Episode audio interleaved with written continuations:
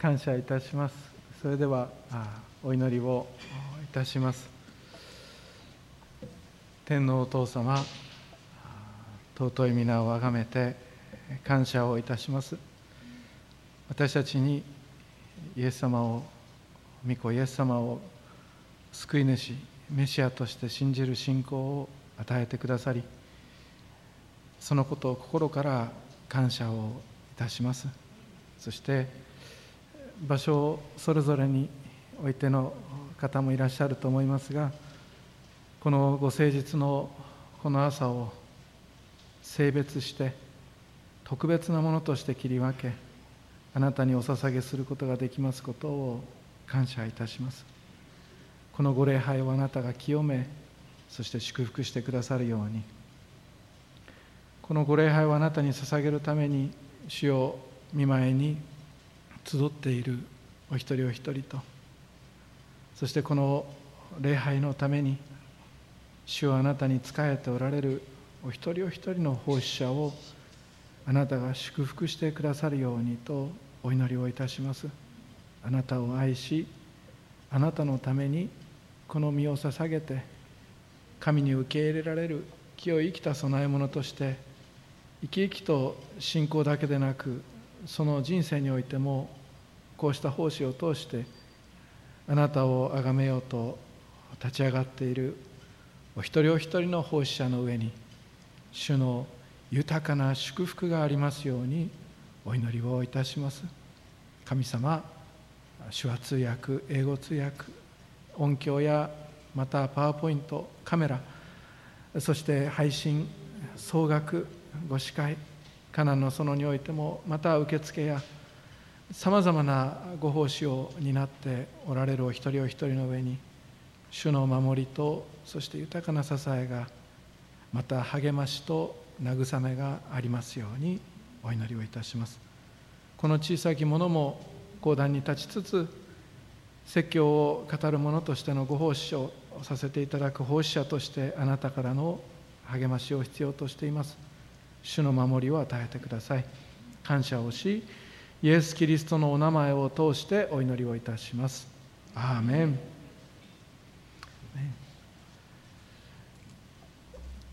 コントロールできない状況があなたに訪れる。そしてコントロールできない何かがあなたに起こるとなった時にあなたはどうしますか？というメッセージです。あなたがコントロールできない状況が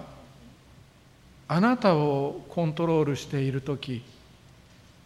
そしてあなたは周りがよく見えず水が顔に当たるように不快で息苦しい時あなたはどうしますか？というメッセージです。一生懸命頑張っているのにこの船が沈まないように一生懸命頑張っているのにこの家庭が守られるように一生懸命頑張っているのにそしてできることは全部やったのにどれもうまくいかない時あなたはどうしますかというメッセージです。この会社のためにこのコミュニティのために一生懸命やって一生懸命やってそれでも自分はまだ全然できていないという自責の念があなたを責めて責めてあなたが辛い時あなたはどうしますか？イエス様を助けるんでしょう。イエス様イエス様は助けてくださるんでしょう。イエス様の助けを求めればいいんでしょう。とイエス様の助けを求めても求めてもイエス様のお助けがどこにあるのかそれを見つけることができない時まるでイエス様が眠っておられるようなそんな気分がする時あなたはどうしますか？というメッセージです。その船の中でびしょ濡れになりながら耐え忍ぶことです。できる工夫やできる戦いを全てやってしまったらあとはその向かい風の中主の恵みの約束の言葉を信じる信仰に固く立って待つのであります。なぜなら約束の港に私たちクリスチャンは必ず着くからであります。景色が変わる時という題で説教をします。弟子たちが嵐に遭うところです。そしてこの嵐は信仰というものを弟子たちに教えるための必須科目でした、えどうしても避けることができない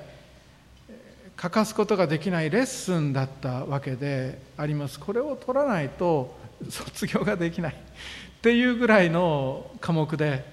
それは面白くなかったかもしれません。イエス様だって弟子たちにそんな辛い目に遭わせたいと思っていたわけではないでしょうけれどもそれは彼らの必須科目でクリスチャンにとってはどうしても受けなければならないクラスだったのであります。皆さんが学校に入学をしたとして今、まあ、まあ、あんまり思い出したくないなっていう方もいるかもしれませんが皆さんが学校に入ったとしてある先生と出会った。その先生はすごく人気のある先生で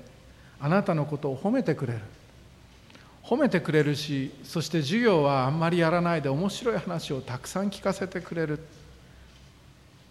そしてあなたの足りないところは決して指摘しないでそしてチャレンジも与えない。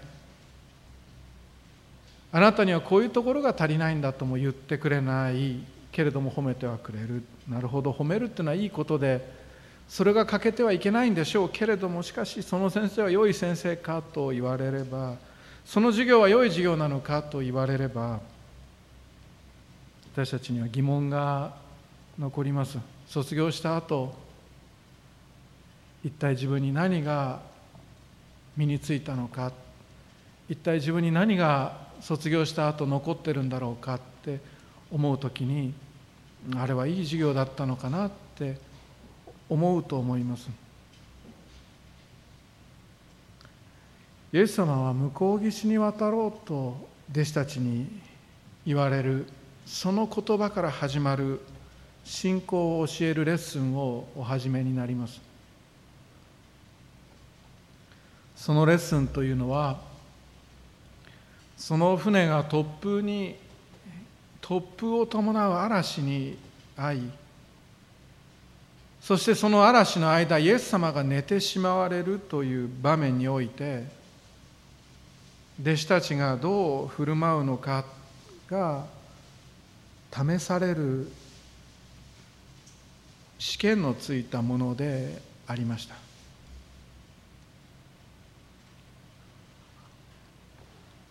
弟子たちを乗せた船はイエス様もお乗せして幾層かで進んで行きます。するとそこに神様が激しい突風をご準備される。ヨナ書を黒田スタッフが祈祷会で語ってくれましたけれどもあのヨナ書にはたくさん主が備えた主が備えたっていう言葉が出てきて遠駒を備えた主嵐を備えた主いろいろなものを主がお供えになってヨナに出来事が起きたことが書かれていますけれどもこの弟子たちにはこのガリラヤ湖で突風が備えられます。そして波が起こり船が揺れ弟子たちはびしょ濡れになります。普段は普段は揺れもしない静かな湖です。岸辺に立てばきねれて古都の海と呼ばれたように美しい音を奏でる波がささささとよ打ち寄せるだけでその奥に行けば静かで遠くの人の声まで聞こえるんじゃないかというような静寂な中にありますけれどもこのガリラヤ湖は突然表情を変えることがありました。なぜならもう言うなれば盆地のような周りを小高い丘や山に囲まれたところにある湖だったからでしかも小さな湖だったからであります。神様が突風を用意すればもうそのガリラヤ湖は私たちが見聞きする美しい静かな湖の表情は思い出すこともできないぐらい荒れに荒れて弟子たちはびしょ濡れになってしまいました。前に進むことができず船のへりから見えるその先の視界はその景色はもう海や水湖ではなくて空です。雲です。そのぐらい船は傾いています。前に進めないとさっき申しましたけれどもこんな嵐を受けますと私たちは前に進んでいかなくてはならないんですけれども何にも景色が変わりません。さっきと同じところにいるわけであります。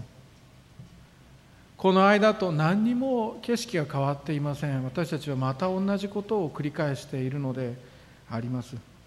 何も生産性がなくて作り出したかと言ったら何もできなかったとため息をついて家に帰る日々と同じことがこの船の中で起きているわけであります。一生懸命水はかき出しますし一生懸命船の方あっちこっちにとやってみます。もう船は帆は畳んでそしてオールを手にしていたかもしれません。とにかく目の前にあるのは前に進まないこの旅路でいつまで続くんだろうかとあるいはもうこの湖の底に沈むんじゃないかというような事柄を思うわけです。なぜなら弟子たちは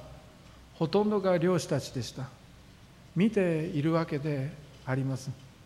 知っていたのであります。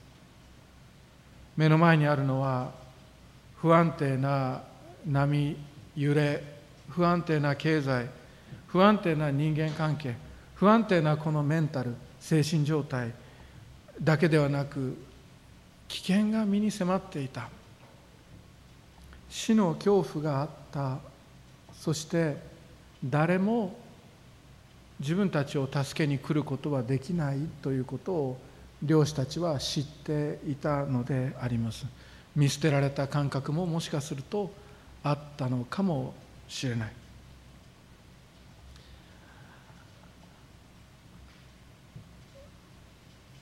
そんな嵐を私たちが体験しますと嫌だなと思います。嵐のない人生を送りたいなと思うことがしばしばです。苦難がないといいなと思います。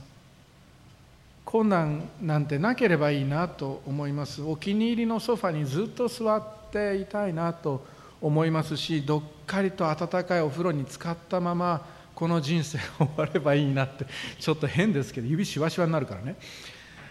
でもそんなふうに思ったりしませんか？ところがクリスチャンの人生というのは弟子の人生というのは時に主が私たちを船にお乗せになることがあります。弟子たちは思います。私は弟子なのにと思います。弟子にせっかくなったのにと思います。私はクリスチャンなのにと私たちも思います。私たちせっかくこの間洗礼を受けてクリスチャンになったのにクリスチャンになったらいいことが起こると思っていたのにという方がいるかもしれません。クリスチャンになっていつも申し上げている通り洗礼を受けて私たちが初めて体験する事柄がいくつもあります。それは愛だけではありません。恵みだけではありません。奇跡ありますか？あります。奇跡だけでもありません。試練もそこにあります。初めての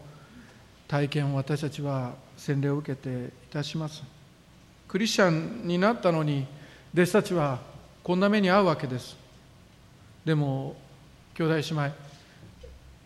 この言葉が励ましとなって届けばいいなと思います。兄弟姉妹試練があなたに訪れる時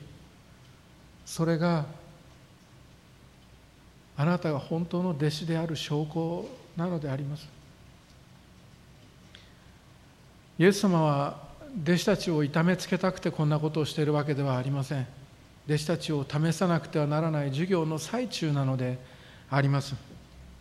嵐の中から弟子たちがイエス様を見るとなんとイエス様はペテロの枕を勝手に使ってそして船の友の方であれはクッションです。頭っていう言葉を元にしたクッションという言葉ですから枕です。枕を使って寝ておられたわけです。誰の船かって言ったらおそらくペテロかヨハネですからペテロの名前の刺繍の入った枕を勝手に使って眠っておられるわけです。主はあなたの枕を勝手に使って眠っておられる。弟子たちはイエス様のそばに駆け寄ってと聖書に書いてあります。枕をして眠っているイエス様のことを一生懸命になって起こすわけです。その様子はパニックでした。4福音書のうち3福音書に入っているこのお話のイエス様を起こすための呼び声はどれも全部違うギリシャ語で書かれています。全部いろんな方法で呼んでみたっていうことです。この呼び方だったら起きるかなって言って。もう弟子たちはもうパニックです。誰が何を叫んでるかもう何が何だかよくわからないような状態で「主よ」と叫ぶ者もいれば司令官というような言葉の意味を持つ主人主人よと呼ぶ者もあればあるいは主よと呼ぶ者もいました。弟子たちに与えられた試験はここで終了します。イエス様はここで起き上がってそして立ち上がり風とそして湖を叱りつけます。すると風は突然止まりそして本来はその風の先ほどの風の影響でしばらく揺れているべき湖の波も湖も叱りつけられていますから止まります。嵐風湖波状況環境自然全部イエス様にとっては飼い犬です。お座りといえば座ります。待てといえばどれだけ巨大に見える湖であってもイエス様にとっては小さな小さな子犬にすぎません。イエス様は黙れ静まれと言われます。するとこの全宇宙全自然をお作りになった創造主なる神様イエス様がこの方によらずしてできたものは何一つなかったと言われる創造主が言われる言葉に小さな湖は従います。主はその後振り返って弟子たちに言われます。どうして怖がるのかと。自分たちのことをこの間信者だって言ってただろうと。聞いてたよ。自分たちのことを信仰者だってこの間言っただろうその時私もそばにいたよと言われます。キリスト者だって自分のことを自己紹介しましたよね。とけれどどうして苦難が訪れるともうダメだと思うのですかと主は言われるわけであります。大慌てしてパニックになってイエス様言われる。信仰があると思ってたけどまだ信仰がないのかと主は聞かれるわけであります。答えはあるなんですよ。答えは決まってる答えです。弟子たちに信仰はある。だけどイエス様はまだ信仰がないのかと答えが分かっている質問を問いかけられます。信仰というのはイエス様がこの全宇宙ガリラヤ湖の小さなガリラヤ湖も含めて全宇宙全地球全存在をお作りになった創造主であり全能の神であられる御子イエス・キリストが人となるために受肉をした方であるということを信じていない。これが不信仰ということです。マタイではこの試験の結果が出ます。弟子たちには全員に信仰の薄い人だという テストの結果が配られます。ルカの福音書を読めばその前か後かはっきり書かれていませんけど信仰はどこにあるのかと主は弟子たちにお聞きになられます。例えばイエス様がスマホをあなたにお渡しになってそしてこれを使いなさいと。渡されたとしましょう。皆さんそれをいや、ま、まあ、ポケットに入れたとしましょうね。礼拝中は音が出ないようにしておいてください。ポケットに入れた。そしてしばらくするんですがイエス様が連絡しても出ない。あれ？イエス様が連絡してもあなたが電話に出ない。あれ？って言って後々話をして聞いてみるとあなたはそのスマホをずっと家の充電器のところに差しっぱなしにしてて使っていなかった。イエス様はじゃあそれじゃ連絡取れないじゃないか。スマホどこにあるんだ今？と聞かれるようにあなた方の信仰はどこにあるのかと聞かれるわけであります。信仰って神の賜物でしょう。あなたが使うためにあなたが使うように主がお渡しになったあのメシア信仰は今どこに置いてあるんですかと主は弟子たちに恐れおじまどった弟子たちに聞かれるわけであります。これが皆さん弟子たちに与えられた信仰のレッスンでした。欠かすことができない授業だったんです。弟子たちはこれを聞いてああそうだったと。信仰って持ってなきゃいけないんだって。いうふうにして思い出すことでありました。皆さん信仰っていうのは信仰っていうのは なんか一回体験したことをもう一回起こるだろうと信じることじゃありません。分かりにくいと思いますからもうちょっと続けますから心配しないでください。皆さんがかつてどこかで体験したことがもう一度起こるだろうなって期待することが信仰ではありません。例えば私が教えていただいた先生の一人に信仰は椅子に座ることに似ているとおっしゃった先生がいました。それでも違うからあの違うんです。うんうんって言わないでください。椅子に座って椅子が壊れないように信じるのも信仰だっておっしゃったそれは確かにそうなんです。けどキリスト信仰はそれとはちょっと違います。椅子に座ってあなたが転ばないのはあなたがその椅子に前も座ったことがあるからですよね。あるいは誰かが座ったのを見たことがあってあの椅子は壊れないんだって分かってるから私たちはどっかりと身を沈めることができるわけであります。蛇口をひねってこれ水大丈夫かなって思わずに飲むのはあなたがその水を前も飲んでいたからであります。かつて起きた事柄やかつてあなたが体験した事柄がもう一回起こるだろうなって期待するのは信仰じゃないんです。信仰というのは望んでいる事柄を保証しそうですね目に見えないものを確信させるものでまだ起きていないことですとか起きそうにない事柄ですとかをあなたがでも神様がそう言うからと言って信じるのが信仰なのであります。一度も体験したことはないけれども聖書がそう語ってくれているから大丈夫だと信じることが信仰なのであります。信仰は聞くことから始まり聞くことはキリストイエスについての言葉によるのですとある通り私たちはまだイエス様を見たことはないけれども愛しているわけです。イエス様を見たことはないし天国が本当にあるのか皆さんは見たことがあったら困るんですが見たことがないし触ったこともない。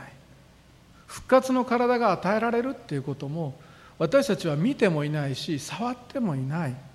けれども私たちはその事柄のために全人生を捧げています。信じているからです。それが起こるって。信じているからです。イエス様が私たちのことを救ってくださると。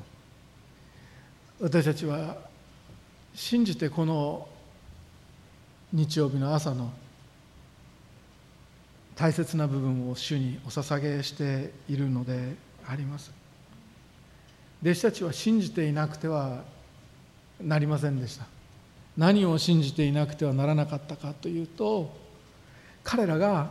シナゴーグでユダヤ人として聞き続けたあの詩篇107編の御言葉であります。この苦しみの時に彼らが主に向かって叫ぶと主は彼らを苦悩から導き出された。主が嵐を沈められると波は穏やかになった。波がないだので彼らは喜んだ。主は彼らをその望む港に導かれた。彼らが体験していなくて見ていなかったけれども信じなくてはならなかったことっていうのは何かというと主は彼らをその望む港へ導かれたであります。これを信じることだったんですよね。一体どうすればよかったのかと言ったら一体どうすればよかったのかって言ったら本来彼らが嵐の中で撮るべき彼らの姿が嵐が終わった後でようやく出ています。イエス様が波を沈めた後の弟子たちの姿を見てみてください。彼らはこの方は一体どういうお方だろうと言って彼らは恐れたのであります。この方は生ける神だっていう信仰告白です。この神様が人の姿をおとりになって小さな自分の船と同じ場所にいるという皆さん嵐よりも恐ろしいことが嵐の間ずっと起きていたのに私たちはその恐怖に気づかなかったって言ってるんですよ。嵐の間私たちが見てるのは波ばかりで第1波第3波第5波ばかりでしかしその嵐の間ずっとイエス・キリストが私たちの船と同じ船におられたのだということに彼らは嵐が静まってやっと気づくのであります。それをインマヌエルと言います。訳すと主が神が私たちと共におられるという意味の言葉であります。皆さん神があなたと共におられるこのインマヌエルがずっと嵐の間彼らの人生の現実だったのであります。それが私たちの今の人生の現実なのであります。私たちは見捨てられてはいません。主は今も私たちと共におられます。でも感じることができない。波が静まらないから。そんなところで私たちはどう思うのか。眠っているイエス様で十分だったと。弟子たちは後で思ったことでしょう。それを今日私たちが思うことであります。主は寝ながら全てを支配しておられたからであります。今日これを私たちもこのメッセージから気づきたいと思います。いろんな波が人生にはあります。いろんな波が教会生活にはあります。いろんな波が教会を襲うこともあります。そして私たちはその波を恐れて叫ぶ時があります。しかし信仰者たるもの私たちが自分のことをキリスト者だと呼ぶのであればここで気づいていなければならないことというのは眠っておられるようであってもこの教会の中に復活のイエスの御霊が共におられるということであります。主は眠っておられるなこれは聞いてないなと私たちクリスチャンが滅んでもいなくなってもバカにされても揺り動かされても何とも思わないのですかとあなたが思ったとしてもそのあなたのクリスチャン人生の中に復活のイエスの御霊が共におられるということをどうか信じてください。そして私たちのこの壊れやすく脆い土の器で失いやすい健康の中にも内住のキリストは住んでおられこの土の土の器の中に私たちは栄光を入れているのだということを忘れないでいただきたいと思います。主は眠っておられるように見えて今もあなたと共におられます。約束の御言葉があるならば皆さん約束の御言葉があるならば眠っておられる主だけで十分なのであります。向こう岸へ渡ろうと主がオートパイロットをセットしたんだったら主はあと眠っておられてもその船は向こう岸に着くことが決まっています。望む港に着くことはあの旧約の御言葉の中で主はセットしておられたわけでありますから心配は無用なのであります。向こう岸につかないことはありませんし主は私たちを望む港につかさないということはありません。必ず主は私たちを静かな港へと送り届けてくださるのであります。クリスチャンが嵐に遭う時教会が嵐に遭う時クリスチャンはその嵐を鎮めることもコントロールすることもできないことがあります。病をコントロールできず人間関係を改善することもできず一生懸命やりますが経済状況を上向きにすることもできない。子どもたちを一生懸命教育するんだけれども変えることもできない。一生懸命やってそのどれもうまくいかず頑張っても頑張ってもまだ十分じゃない。全然自分はできていないと自分を責めてしまうその嵐の時私たち弟子がすべきことはそれでもうまくいかなくてもキリストが共にいるから最終的には絶対に滅びない必ずいつか港に着くことになっているということを信じて信仰に固く立って耐え忍ぶことなのであります。耐え忍ぶというのは自分から破滅しないということです。もう一回言います。耐え忍ぶというのはもう諦めてしまって自分から破滅しに行かないということです。耐え忍ぶというのは自分からもう諦めてしまってもう自分に悪いことが起きればいいですとかこの教会どうにでもなればいいですとか教会に悪いことが起こればいいですとか自分の体に悪いことが起こればいいですとか自分の家族どうなってもいいですとかそんなふうに悪い気持ちになって破滅的になってしまわないということです。じっと耐え。固く御言葉を信じる信仰に立って耐え忍ぶことであります。弟子たちに必要だったのはそのことでした。あなたは思っておられるかもしれません。いつまでこんなコロナの危機が続くんですかと。いつまで耐えていかなくてはなりませんかと。思皆さん思ってなかったとしても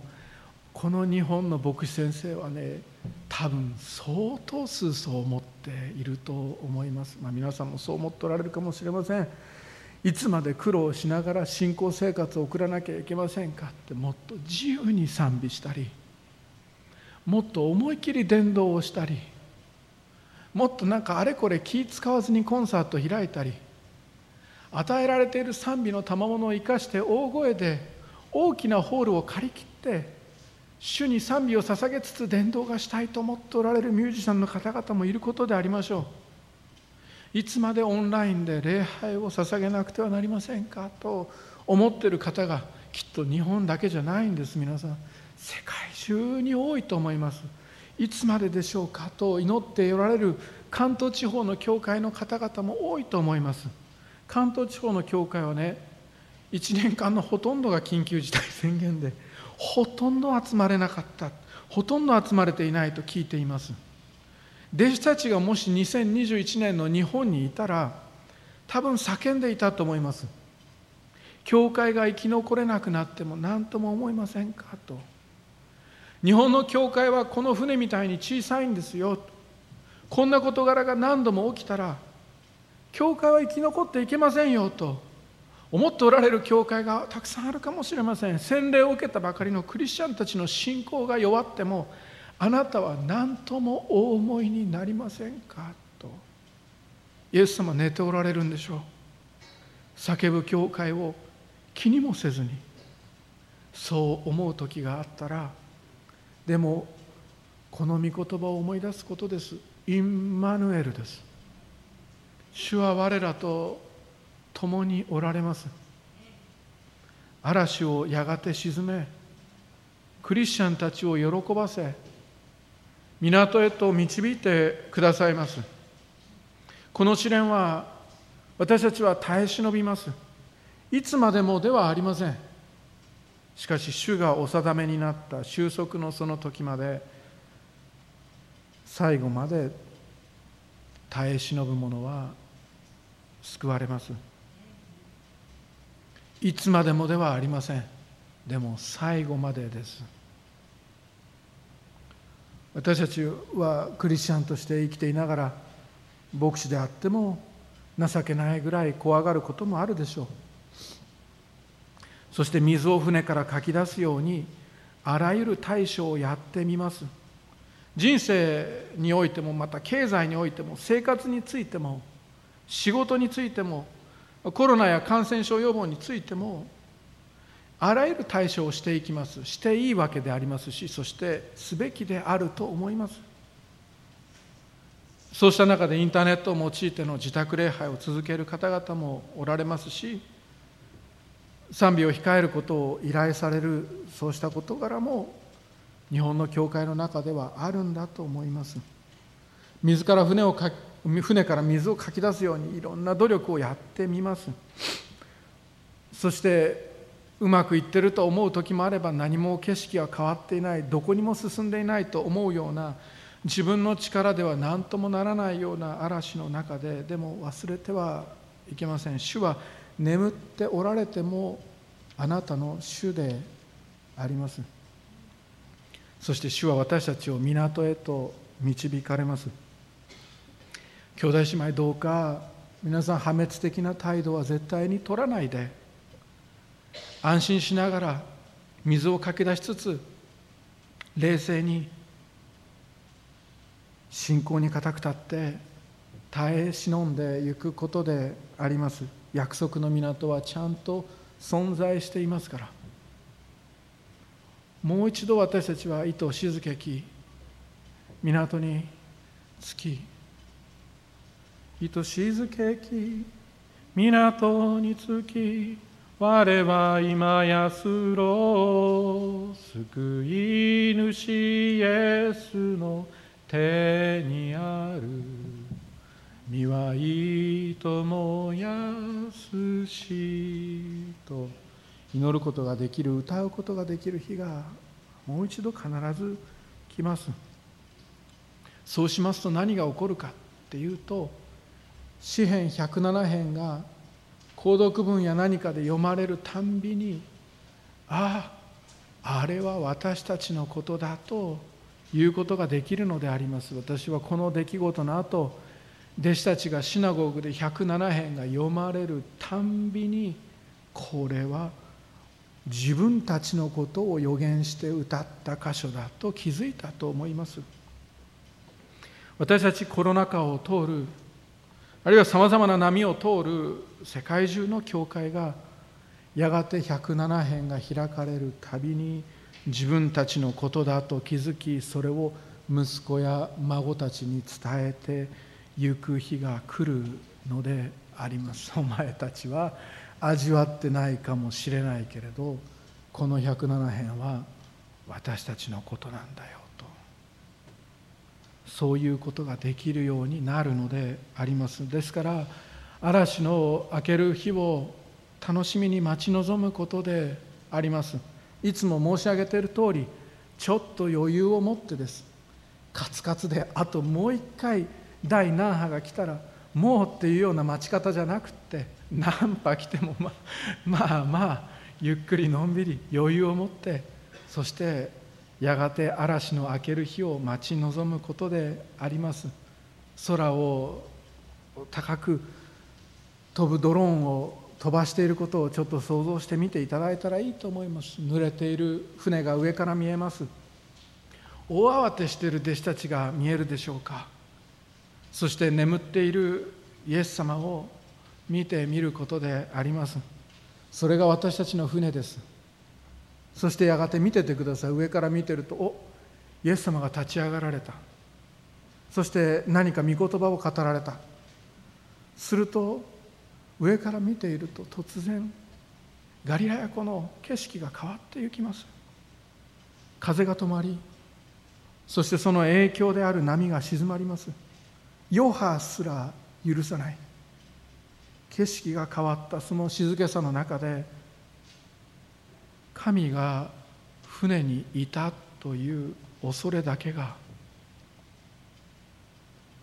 そのガリラヤ湖を覆います。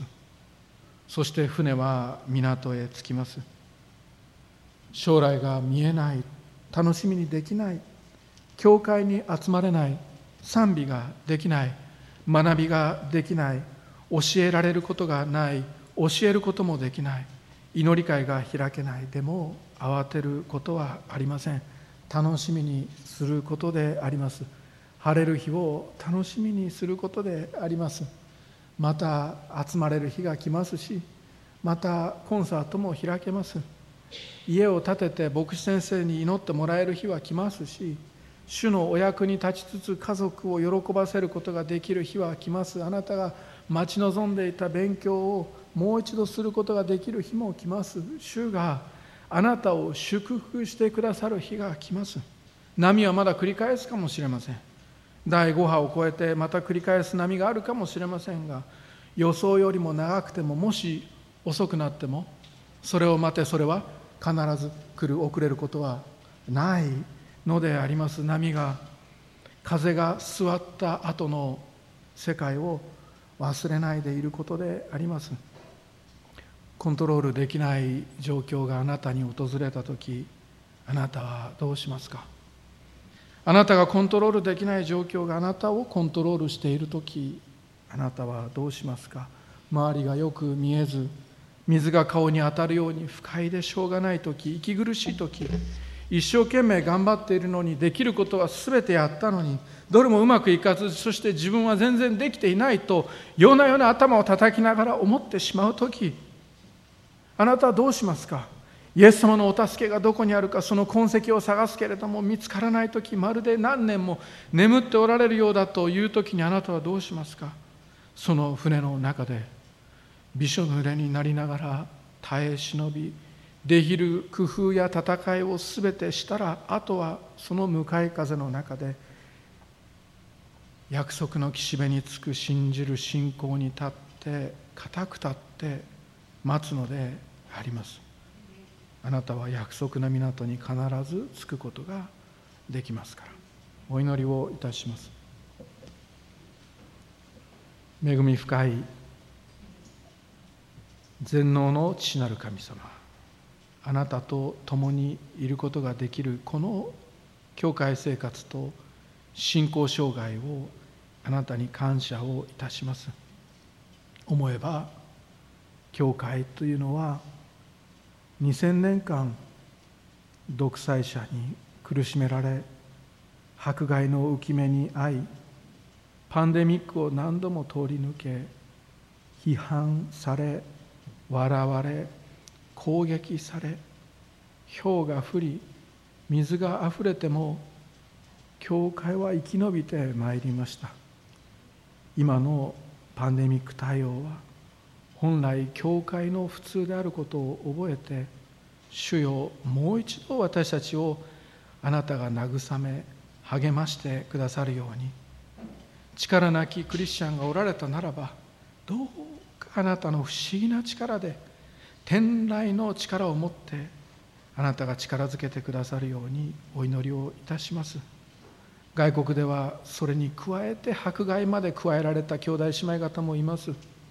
その迫害を避け隠れてこのコロナ禍で礼拝を持っておられる方々もいると思います。きっと完璧な礼拝式ではないんでしょう。ものすごく簡素なものかもしれませんがしかしそうやりながら教会は危機を乗り越えてまいりました。私たちもいつか完璧な礼拝をこの地上で捧げたいと思いますがそう願いながら危機を乗り越えてゆきます。完璧な礼拝に向けてもっと改革がもっと改革ができると思いながら歩んでいくそこのところで進むことを許さない波が訪れていますけれどもしかしやがて必ず主にもう一度素晴らしい礼拝を捧げることができると願いますし信じますしそれの全てが何一つかなわずこの地上の生涯を終えたとしてもそこには完璧な主礼拝が待っていることを信じて感謝をいたします。私たちもこうして強いられるように雨に濡れながら波を越え船を操っています。しかし私たちが覚えていなくてはならないこと。この嵐で船が分解しないでいるのはこの嵐の中であなたが船に乗っておられ私たちが滅び失せなかったのは主の恵みによるその憐れみは尽きないからだと言われるイエス様のおかげであることを今日信じてあなたにもう一度栄光をお返しをいたします。主よあなたは私たちをその望む港へ導かれたという予言が必ず私たちに成就することを信じて平安もってお一人お一人がそれらのそれ一人一人の信仰障害の上にその教会生活の上にあなたがこの望む港を備えておってくださることを信じることができるようにしてください。この信仰は私たちの筋肉や腕の努力によるのではなくあなたからのひとえにあなたからの賜物ですから私たちに信仰を増し加えてくださるようにとお祈りをいたします。感謝をしてイエス・キリストのお名前を通してお祈りをいたします。アーメン。